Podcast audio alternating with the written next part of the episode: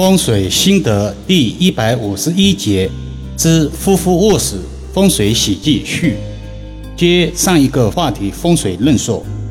五忌讳开门见床，因为单元住宅的格局属性，有些主卧门与入室处大门的角度问题，在打开入室处大门时，可以直接看到主卧中的床。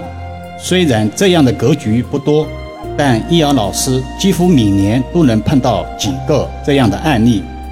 从伦理上来说，客人来访就能一眼看到主卧中的床，也不符合国情。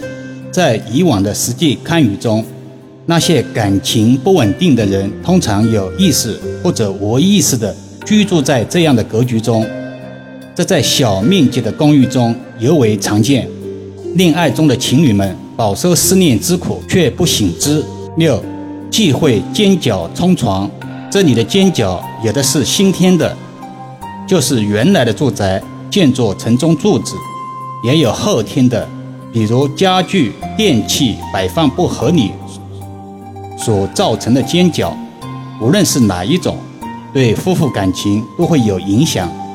通常表现为口舌争执、睡眠不佳。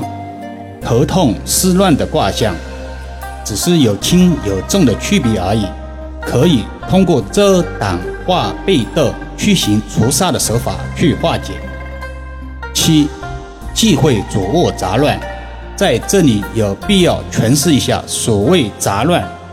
收纳这个东西是观念，是取巧，而不是其他。有时候所谓的垃圾，并非真的是垃圾。而是摆放的杂乱无章，像垃圾。风水称之为垃圾煞，而主卧室是主人修身养息之所，以温馨舒适为吉，利身心健康。但如果每日睡眠与垃圾为伍，个人气场岂能不受干扰？久而久之，人的思维判断力必然下降。所以，易遥老师提醒广大益友。卧室的收纳很重要，每天花几分钟整理其实并不难，难的是观念的调整。八忌讳左卧花哨。易遥老师曾在综艺节目上看到某明星把自己的卧室装修成色彩斑斓，甚以为豪。殊不知此类卧室特不为风水所喜。此明星已年过不惑。至今无妻无嗣，通俗一点讲，就是没有妻子，没有子嗣。卦象使然。风水一直讲究福人居福地，福地福人居，窥豹进斑而已。所谓大道至简，如果将四面墙壁都弄成色彩斑斓，让人眼花缭乱，住久了就会心神难安，忍不住往外跑。卧室的风水格局喜忌太多了。易遥老师一直强调，风水不是方程式，所谓的一招鲜吃遍天，在医学上没有生存空间，没有真正的领悟其中精髓，而是道听途说、照搬硬套的所谓风水格局，可能是在制造煞局，也不尽然。近期好多益友私信老师问如何线上看风水，前几期音频中也曾说过。今天再次重复一遍吧。在线风水解卦布局需要委托人提供的相关资料，易儿老师称之为五要素。一是阳宅平面图，这个可以百度搜索自己小区，可以得到相应的户型图，稍作修改，与实际现场布置一样即可。二是现场各空间视频或者照片，如果打算装修的。则不需要提供视频或者照片。三是宅子的东南西北，这个只需要提供宅子的卫星截图即可。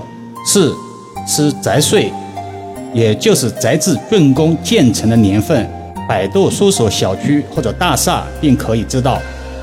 五是主事人的生辰八字，包括性别、阴历或者阳历均可。主事人一般指夫妇二人。以上五要素。缺一不可，资料不全无法解卦。五要素看似复杂，其实顺利的话，十分钟可以备齐，并非老师要求苛刻自古以来都是看风水，而不是猜风水，更不是编风水。提供错误的资料就如同拿着张三的病历去改李四看病一样可笑，不可取。另外，价格通常是一百平方以内或者单层挂金三百元，两百平方以内或者双层挂金六百元，以此类推，没有其他隐形费用。不会推销所谓的风水法器，既当了球员又做了裁判，这个对委托人而言有失公平，而实地上门看与风水则需要命意了，价格要比线上看风水贵了很多。好了，今天暂时先说到这里吧，更多分享请至易瑶文化主页收听、点评、转发、收藏，或者搜索关注公众号“易瑶文化”。